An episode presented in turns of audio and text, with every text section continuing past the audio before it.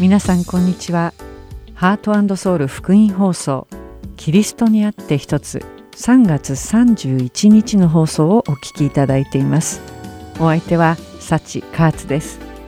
さて皆さんは映画や漫画の題材に使われている冷凍人間の話を聞いたことがありますか？ある人が極寒の温度のもと凍りついてしまい何十年も経ってから発見され解凍されるや否や息を吹き返すという話です。一見可能なことのようにも思えますが冷静に考えてみるとやはり現実離れしているのではないでしょうか。最先端の科学技術を誇るこの現代においてはそんなことがいつか可能になるのでしょうか。実は実際にこのことを現実化しようと研究を重ねている人々が実在するのです。私が住むアリゾナ州にアルコー延命財団という組織があります。アルコーは人体冷凍保存とその研究、技術開発のために1972年に設立された非営利組織です。人体冷凍保存とは、現代の医学では救うことのできない命を将来救うために最先端技術を駆使して人体を冷凍保存するという実験手段です。アルコは既得状態の人が死亡宣告を下されると直ちに脳を冷凍するのに最適な摂氏マイナス196度で冷凍を開始するのだそうです。この人体冷凍保存を希望する人はまずアルコーの会員にならなくてはいけません。そしてその後アルコーから装着用ブレスレットが送られてきます。このブレスレットはこれを装着している会員の血圧から心拍数まで全てのデータをある校のオフィスにあるモニターに送ります。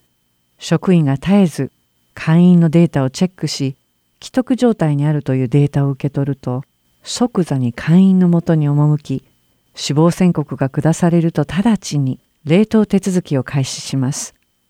現在のところ死亡宣告が下された147名の会員の遺体が保存されていますがそのうちの半分の会員が体全体を残りの半分の会員が脳だけを保存しているのだそうです。そして気になるその費用ですが体全体を保存するためには20万ドル脳だけの場合は8万ドルかかるそうです。今のところ会員のチョイスは半々のようですがアルコーは脳だけの保存を推奨しているといいます。なぜなら体は DNA によっても再生が可能らしいのですが脳の中の記憶や情報は冷凍保存しないと再生は不可能だということです。ですので将来生き返ることが可能になった場合に同じ脳で若い体を手に入れることができるというのがその理由のようです。しかしこれはあくまでも仮に生き返ることが将来実際に実現することを前提に置いているだけです。この団体が設立されてから最初の10年間はたった10人しかいなかった会員が2018年現在では1100人に増えておりアルコは今後も急速に会員が増えていくと予想しています。賛美の後に続きをお話ししましょう。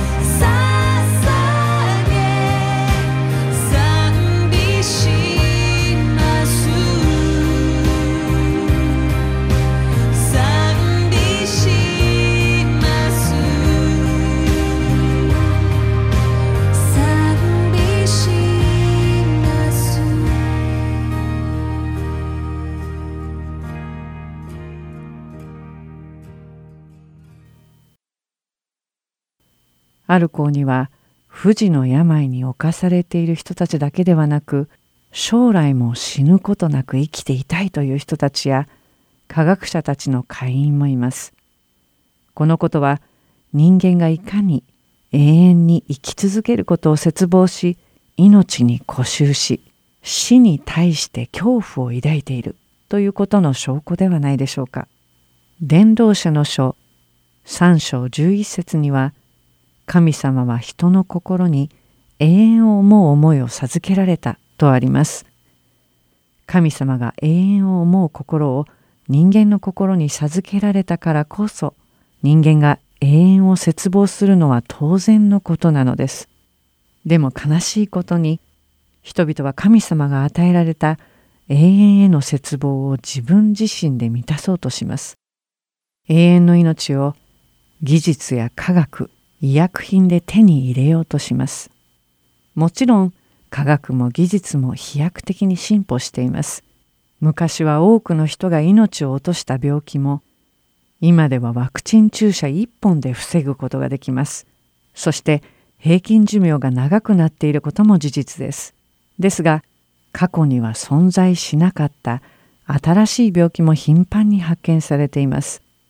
平均寿命が伸びているからといって人々が死ななくなったわけではありません。人間はいつか皆死ぬのです。でもそれは必ずしも年を取ったから死ぬわけでもありません。人は自らの罪のために死ぬのです。人々がどれだけ研究費を費やしてもどんな技術を駆使してもどんな薬品を開発しても死を克服できる人は一人もいないのです。しかし神様は人を死なせるために創造されたのではありません。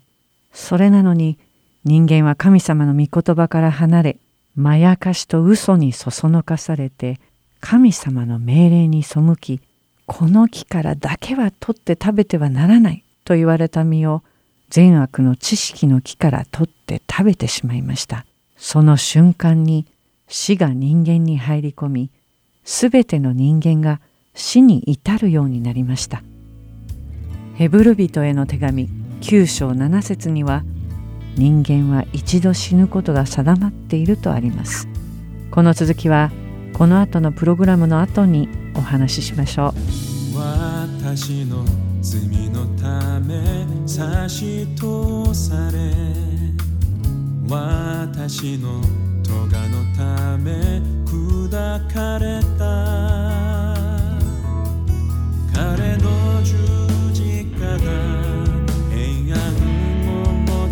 し彼の打ち記事で私は癒された。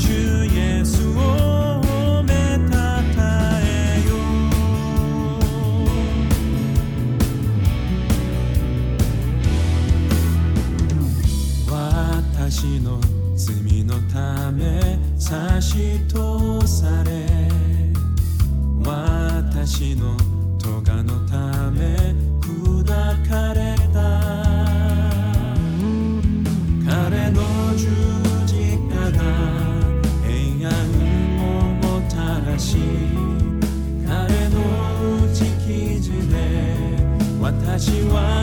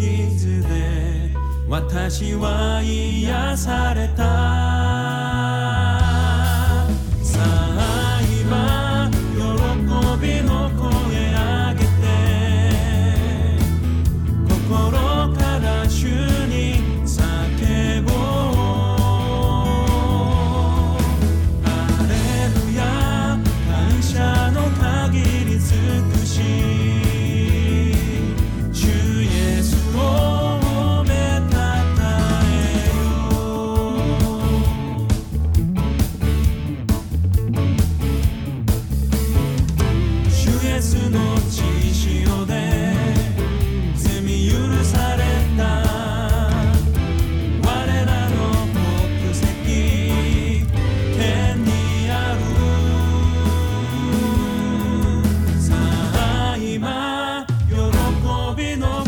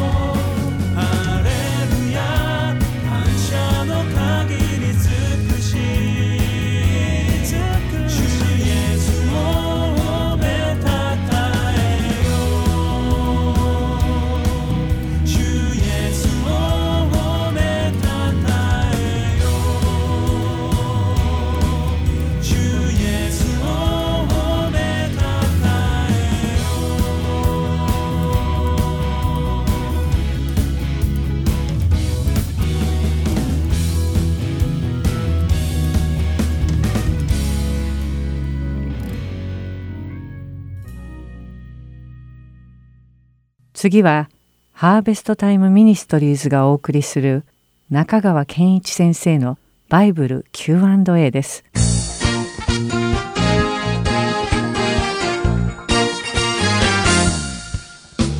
はい、今日の質問です。ペットロスで悲しんでばかりの私に神様は何を教えておられるのでしょうか？こういう質問ですね。この方は愛するペットを亡くしてとっても悲しんでおられるんですね。気持ちはすごくわかります。まあ、私はそういう経験がないので、適切なお答えができるかどうか、実はあまり自信がないんですが、私なりに考えたことをちょっと分かち合いたいと思います。いつものように3つ申し上げます。第1番目。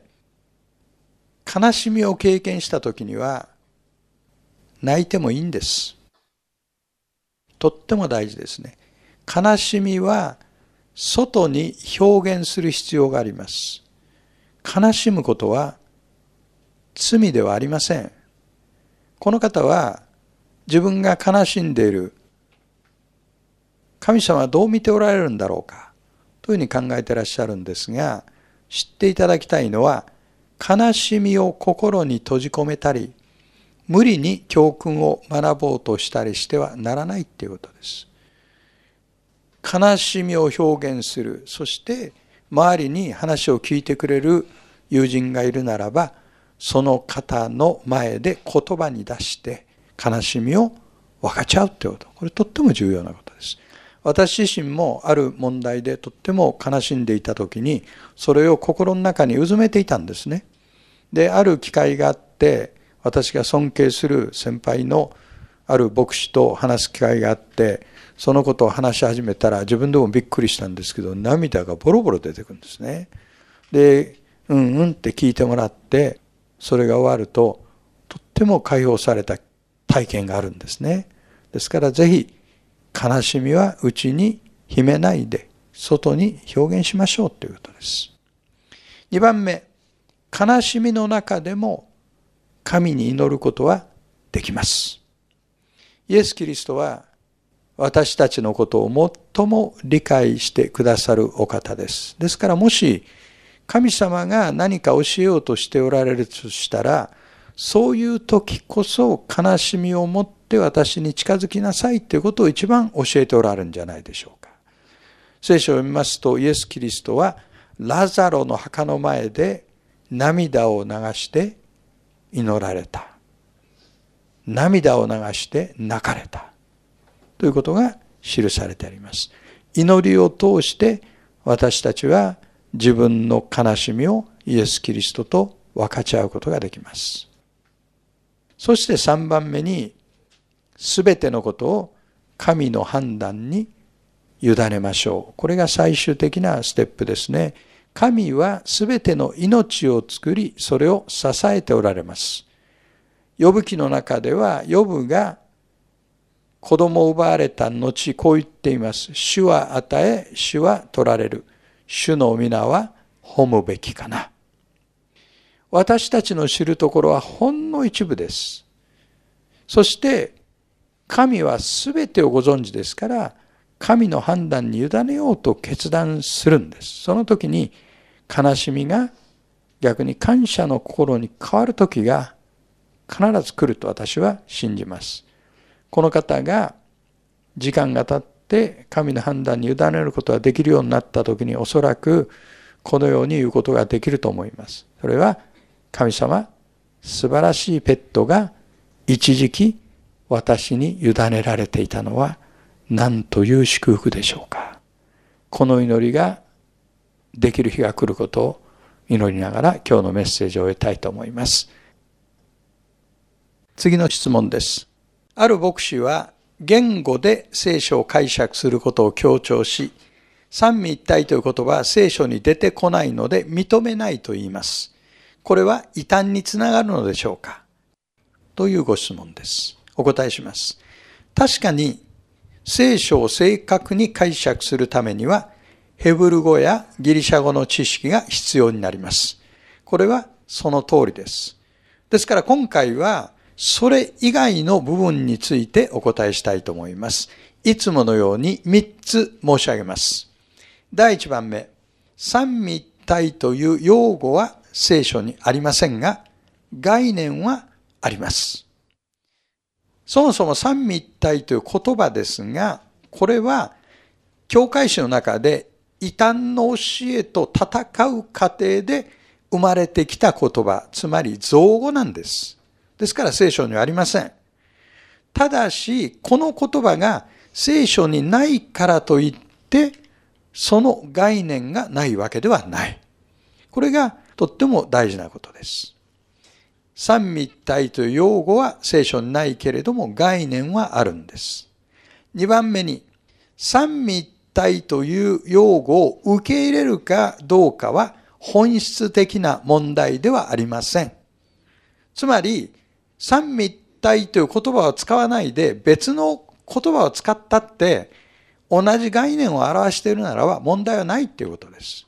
ですからこの牧師さんが三位一体と言葉に反発しているのか、あるいは概念に反発しているのかという見極めが大事ですね。三位一体という言葉を使わないとしたら何か別の言葉を使えばいいんです。例えば、三方お一人とかね。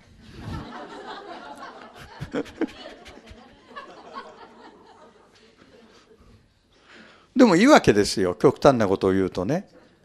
で重要なのはその言葉を受け入れるかどうかではなくて三位一体という言葉が示している神概念を受け入れるかどうかが大事なんです。そして3番目に異端かどうかを判定するのはとっても簡単です。4つの質問をすればいいんです。神は唯一ですか？父なる神は神ですか？イエス・キリストは神ですか？精霊は神ですか？この4つの質問が全てイエスならば、はいというならば、これは正当信仰です。一つでも脳があれば、これは異端です。ですから、こういう単純な質問をすることによって、正当信仰か異端かを見分けることができます。三位一体という言葉はないけれども、概念は聖書の中にあります。このことをしっかりと押さえておきましょう。次の質問です。私が通っている教会は、クリスチャンファミリーがほとんどで、天国で会えるのが楽しみなどと言っています。私の家族は誰も救われず、いつも惨めな気持ちでいるのに、天国に行っても惨めな気持ちで一人でいるなんてと思うと悲しくなってきます。この気持ちをどのように考えたらいいのでしょうか？こういう質問ですね。はい。これは多くの日本人が抱いている疑問ですね。いつものように3つ申し上げたいと思います。今日の回答は、パーフェクトという言葉、完全という言葉がキーワードです。それでは3つ申し上げます。第1番目、神は完全なお方です。パーフェクトです。欠けているものがないんです。満ち満ちているんです。そこから全ての発想が出てこなければなりません。神が完全だということは、神のご計画も完全だということです。さらに、神が用意しておられる天国も完全な場所です。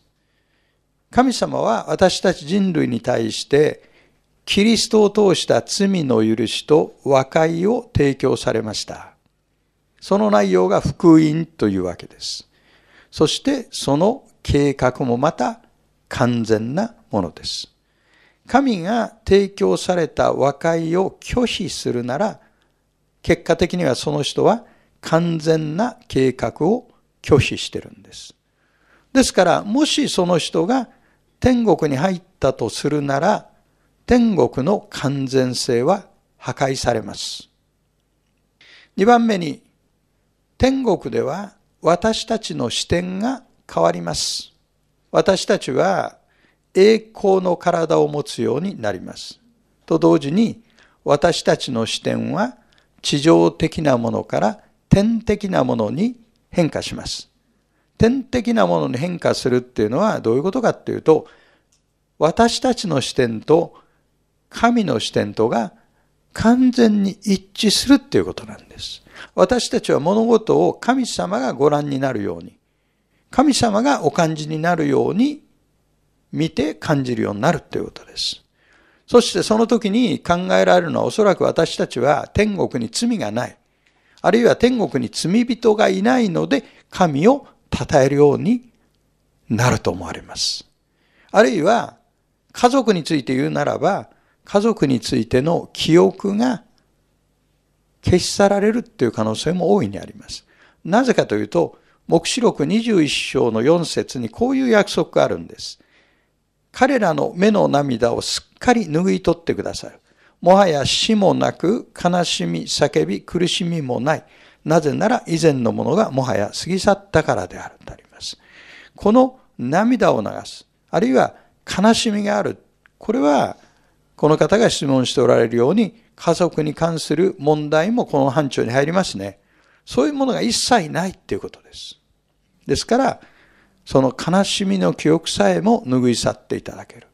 ということでありましょう。しかし3番目に、今は天国での生活を心配する時じゃなくて、福音を伝えるように頑張る時なんです。ですから愛する者たちの心がキリストに向かうように祈ろうじゃありませんか。さらに、自らはキリストの福音についてしっかりと理解をして、時が来たならば的確に救いの道を伝えることができるように準備をしようじゃありませんかそれが今なすべきことです。今は天国の生活ではなく福音を伝えることに焦点を合わせる時です。ではまた次の Q&A でお目にかかりましょう。ありがとうございました。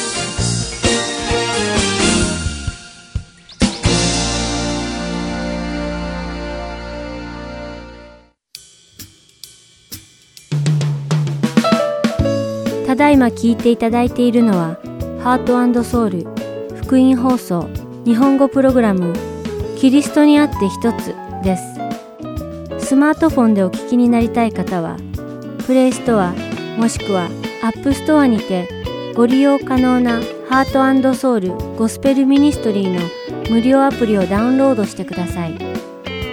アプリでは今週と過去のプログラムを聞くことができます。各ストアにて英語でハートソウルと入力し検索してください。ソウルは韓国のソウルの綴りとなりますのでお間違いのないようにご注意ください。またすべての放送プログラムをポッドキャストでも聞くことが可能になりました。英語でハートソウルジャパニーズと検索しお聞きになりたいプログラムをダウンロードしてお聞きください。もし質問がございましたら、heartandsoul.org at gmail.com heart and seoul.org at gmail.com までメールでお知らせください。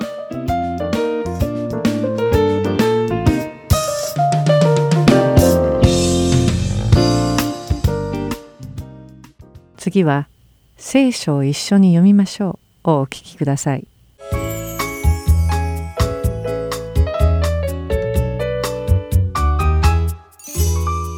皆さんこんにちは。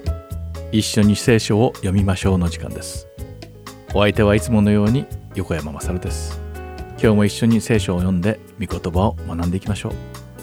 それではまたしばらくの間お付き合いください。さて私たちは主を呼ぶ時にイエス様という名前を使います。そして時折平和の王子という名前で呼んだりもします。ではここで言う平和とは一体何のことなのでしょうか。一般的な解釈では平和とは戦争や紛争のない状態静かで平穏であることを表します。このことからなぜ平和の王子であるイエス様がこの世に下られたのかを誤解している場合がよくあります。つまり、イエス様はすべての戦争や紛争を鎮め、平穏で平和な世界をもたらすためにいらしたと考えているのです。しかし、このような考えを持っている人は、本当の平和とは一体何であるのかが分かっていないのです。人間の世界には平和などありえないからです。なぜならすべての人間は罪人だからです。罪が平和を生むことはありえません。罪と平和とは自然の摂理を見ても全く違ったものだからです。罪は対決、争い、怒りを好みます。そして寛大さや許し、そして愛などが大嫌いです。ではなぜイエス様はこの世界に平和の王子として来られたのでしょうか。またどのような平和をこの世界にもたらすために来られたのでしょうか。主イエス様は人々の間の争いを鎮めるような平和をもたらすためではなく私たちと神様の間に平和をもたらすためにこの世に下られたのです。神様は正義であられそこには罪などというものが存在できません。神様は正義であられるため、すべての罪をお裁きになります。これをなさるのは、公正を貫き、正義を示されるためです。そして、この世の人間はすべて罪人です。ですから神様は、この世に存在するすべての人間をお裁きにならなくてはいけないのです。それは人間と神様の間に対立が存在してしまうということなのです。しかし、イエス様がこの世に来られました。主イエスはこの人間と神様の対立を解消なさってくださるために来られたのです。ではイエス様はどのようにそれをされたのでしょうか主イエスは私たちの罪をあがなうために十字架にかけられて死ぬことでそれを成し遂げられたのです。それによって私たちの罪に対するすべての罰が執行され神様の罪に対する裁きは成就されたのですだからイエス様が私たちの罪のために十字架で死なれたと信じる者は誰でも神様の裁きから逃れており神様との間には平和があるのですイエス様が平和の王子と呼ばれるのはこういった理由からなのです。でもここに面白いことがあります。私たちと神様が平和な関係にある時には新しい敵を作ることになるのです。この敵とは一体誰だと思いますか？実はそれは罪なのです。そして残念なことに私たちの生きるこの世界は罪に満ちています。イエス様を信じる前の私たちはこの世界の一部でありこの世界と一つのものでした。私たちは神様に敵対するものだったのです。しかしイエス様の尊い犠牲によって私たちは神様の家族の一員となりそれと同時にこの世に敵対するものとなったのです。私たちの平和の王子であるイエス様は今日私たちが読んで学ぶルカの福音書第12章の51節でこのことを話されていますそれでは早速一緒に読んでみましょうあなた方は地に平和を与えるために私が来たと思っているのですか？そうではありません。あなた方に言いますが、むしろ分裂です。こう書かれています。私たちの平和の王子であるイエス様がなぜこのようなことをおっしゃったのでしょうか？これを読み解くのは簡単です。さっき学んだようにイエス様がもたらした平和が違う類のものだったからです。覚えてますね？この世に平和をもたらすためではなくこの世から罪人を選んで彼らの罪をあがなって神様の子供にしてくださるために来られたのです。では私たちは一体誰と平和な関係にあるのでしょうか？この世界とでしょうか？それとも神様とでしょうか？この世界と神様と同時に平和な関係を築くことなどは到底不可能です。どちらかを選ばなくてはならないのです。そしてこのプログラムをお聞きの皆さんが神様を選ぶことを願っています。では祈りましょう。神様、平和の王子であるあなたのたった一人のご子息を私たちの罪をあがなうために送ってくださったことを感謝します。イエス・キリストを通してあなたとの平和な関係をいただきました。どうかこの世の罪から私たちを分かち神様の子供として生きることを助けてください。そしていつもそのように生きられるようにさせてください。主イエス・キリストの皆において祈ります。アーメン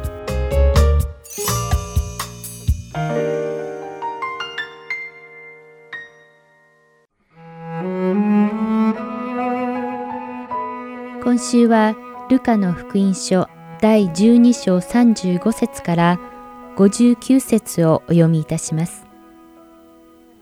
腰に帯を締め明かりを灯していなさい。主人が婚礼から帰ってきて戸を叩いたらすぐに戸を開けようとその帰りを待ち受けている人たちのようでありなさい。帰ってきた主人に目を覚ましているところを見られるしもべたちは幸いです。誠にあなた方に告げます。主人の方が帯を締め、そのしもべたちを食卓につかせ、そばにいて給仕をしてくれます。主人が真夜中に帰っても、夜明けに帰っても、いつでもそのようであることを見られるなら、そのしもべたちは幸いです。このことを知っておきなさい。もしも家の主人が泥棒の来る時間を知っていたなら、おめおめと自分の家に押し入られはしなかったでしょう。あなた方も用心していなさい。人の子は思いがけない時に来るのですから。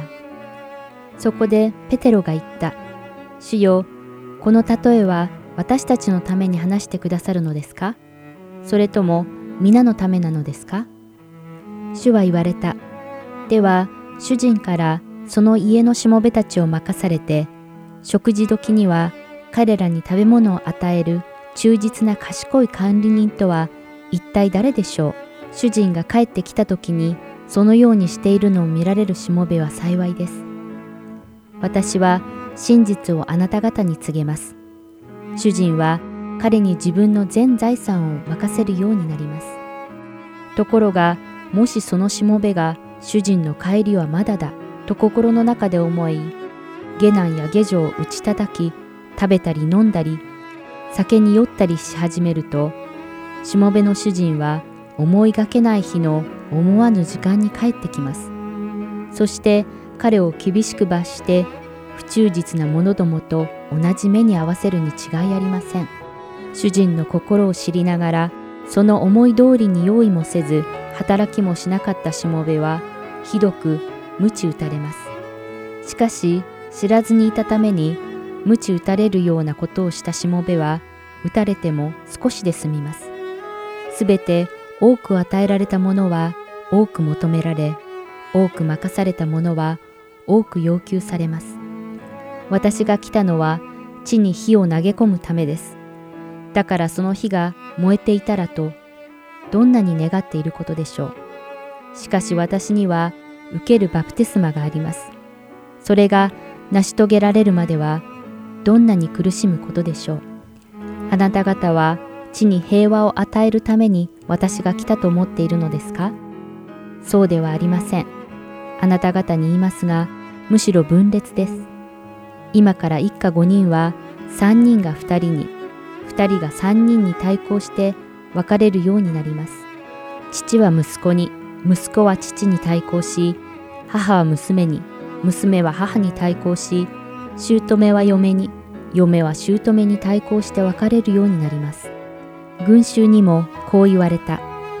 あなた方は西に雲が起こるのを見るとすぐに、にわか雨が来るぞと言い、事実その通りになります。また、南風が吹き出すと暑い日になるぞと言い、事実その通りになります。偽善者たち、あなた方は地や空の現象を見分けることを知りながら、どうして今のこの時代を見分けることができないのですか？また、なぜ自分から進んで何が正しいかを判断しないのですか？あなたを告訴する者と一緒に役人の前に行くときは、途中でも熱心に彼と和解するよう努めなさい。そうでないと、その人はあなたを裁判官のもとに引っ張っていきます。裁判官は執行人に引き渡し、執行人は牢に投げ込んでしまいます。あなたに言います。最後の1レプタを支払うまではそこから決して出られないのです。今週はルカの福音書第12章35節から59節をお読みいたしました。ではまた来週。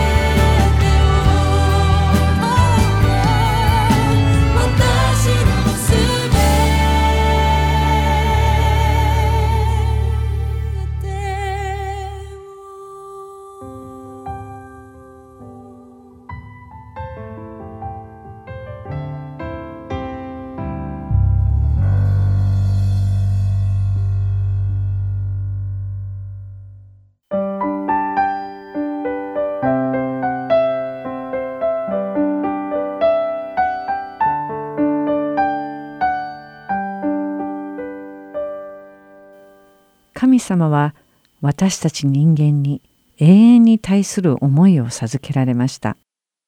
皆さんは手には入らないもののために神様はその思いだけを授けられたと思いますか？私たちは永遠の命を切望しています。神様はそれを科学や医薬品で手に入れてほしいと願っておられるでしょうか？神様は無慈悲なお方ではありません。手に入れられないにもかかわらずそのような絶望をお授けになったのではありません。ちゃんと永遠の命を得る術を用意してくださいました。巫女であるイエス・キリストを十字架につけその復活を通して私たちが永遠の命を手に入れることができるようにしてくださったのです。ヨハネの福音書10章27節と28節でイエス様はご自分に属する人々に永遠の命を与えるとおっしゃっています。その説をお読みします。私の羊は私の声を聞き分けます。また私は彼らを知っています。そして彼らは私についてきます。私は彼らに永遠の命を与えます。彼らは決して滅びることがなく、また誰も私の手から彼らを奪い去るようなことはありません。しかし人々はこの約束を信用できないので科学や医薬品を通して永遠の命を得ようとしています。科学や医療で全ての病気を治すことができるようになって冷凍された脳を新しい体に搭載できる日がやってくるのを夢見ています。人々は死の本当の道理を知らないがゆえにそのような夢を思い描いています。仮に科学や医薬品によって誰かの脳を別の体に搭載することができたとしてもその体もいずれは死んでしまうのです。